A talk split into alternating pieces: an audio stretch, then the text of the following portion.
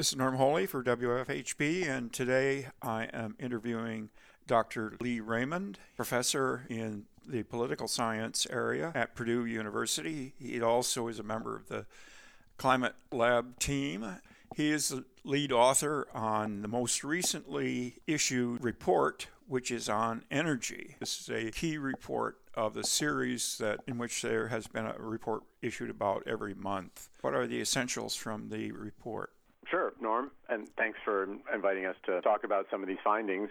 As you said, the report is part of the larger Indiana climate change impacts assessment. So really looking at this this global problem of climate change, but then really trying to understand as best we can what are the likely effects of this global problem on the state of Indiana. Our main attention, we really sort of divided our efforts into looking at what are some potential effects of climate change uh, on energy demand in Indiana, and then also looked a little bit at what are some of the likely effects then on the kind of the supply side, how we produce usable and helpful energy for residents of the state. We focused our analysis primarily on the commercial and the residential sectors, mainly because prior research shows that those are the parts of the kind of energy economy that are much more responsive to climate factors. To start on the demand side, we found that the again the the team predicting uh, basically warmer temperatures in the state, both in the winter and also in the summer. We have then found with our modeling that that translates into what we expect to be a about a 3% on average sort of decrease in demand for energy in the residential sector. And this is driven mainly by higher winter temperatures. And that's primarily because even though, uh, again, homeowners will be spending, will using more energy for cooling in the summer, um, for the average Indiana home at least, a larger part of that energy budget goes towards heating than towards cooling. So that translates in the residential sector into a, again, about a 3% decrease in demand for energy. But in the commercial sector, we find the opposite story. So in that part of those kinds of buildings, which are used more during the daytime, they actually dedicate a greater percentage of their energy to cooling than to heating.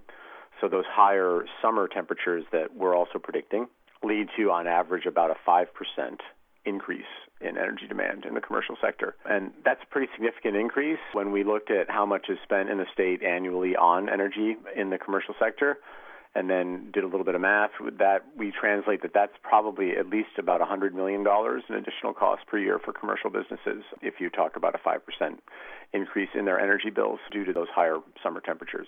We also find in terms of the energy demand side that the state is likely to experience a much larger number of sort of extreme heat days. So averages are not the only thing that matter here. Those days where we get temperatures that are into the mid 90s and above with high humidity put a, a, unique strain on the energy system, and we expect to see a much larger increase in those numbers of days um, in terms of future summers in Indiana. And so that's another really important implication for energy demand, right? That we'll have more days where we'll be looking at uh, an energy system that's going to have um, potentially trouble, right, meeting that sort of peak demand in that way. Uh, using a different model and looking just at how, um, again, urban residents use energy, we still expect to see uh, a pretty substantial increase in cooling demand and, and a similar kind of decrease, right, in heating demand, looking at that model as well.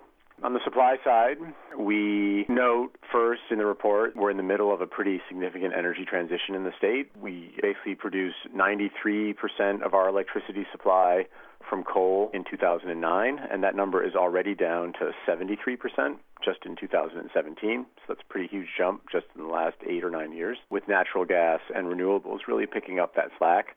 Not surprisingly, our model expects that trend to really continue in the future, uh, and we see really that uh, going forward, uh, continuing declining reliance on coal to the point where eventually, as we look forward to like mid-century, you're really looking at a, a state that's going to have no coal in its power mix, and instead you're going to have probably something like a 50-50 mix of natural gas and renewables. But there's a lot of uncertainty in the natural gas and renewable mix because that depends a lot on the relative prices of those two, two energy sources. And renewables, especially right now, have been declining so rapidly that it's, it's very hard to project out into the, again, you know, another 30, 40, 50, or 60 years what those prices will look like. But but what is pretty clear is that they're both out competing coal. I'm curious about uh, the cost of, say, wind power versus natural gas and coal. So really, at this point, we, we we're seeing dramatic declines in wind to the point where already it's now it's from 1% to 5% of the state's energy mix, again, just in the last eight years.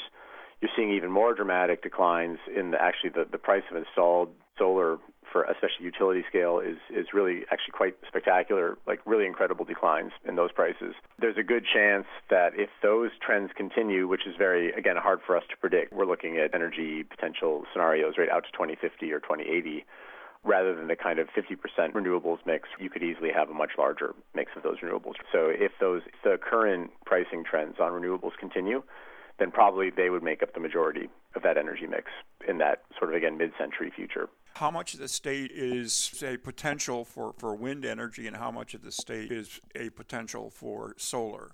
State has very high, obviously, wind potential and is already developing that pretty actively. We have a very large wind farm just north of Purdue, actually, where I'm working, and there's a lot of other interest in right wind development in the state.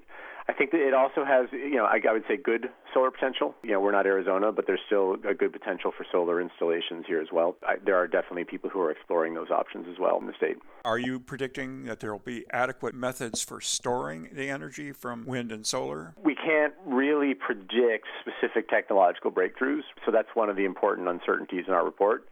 The way we make these supply projections is we look at what the most knowledgeable sources are predicting as kind of a general trend in technological development. And then that gets incorporated into the pricing. And then at this point, the model is also, when it relies on wind, it is essentially building more capacity than required so that there will be some kind of storage that will allow for that to happen. Looking at a, a future with right a high reliance on wind, you actually see a larger capacity being built to allow for the ability to then store when the wind is blowing harder. And so, but but the pricing of that storage capacity is another really important uncertainty. Will power from wind, say from Kansas, come part of our energy mix in the future? I think to some extent, Indiana already is doing a little bit in the area of, again, importing and even in, to some extent exporting electricity. Whether those electrons will come from Kansas or not, I'm not sure. But I do think we are moving towards a, a future where you will see more and more of an integrated electricity market where you'll see more and more cross state supply and generation of electricity. I'd like to thank Professor Leigh Raymond for an excellent review of energy policy going forward. Thank you very much for your comments. Thank you, Norm. Thanks for the opportunity to talk about this report.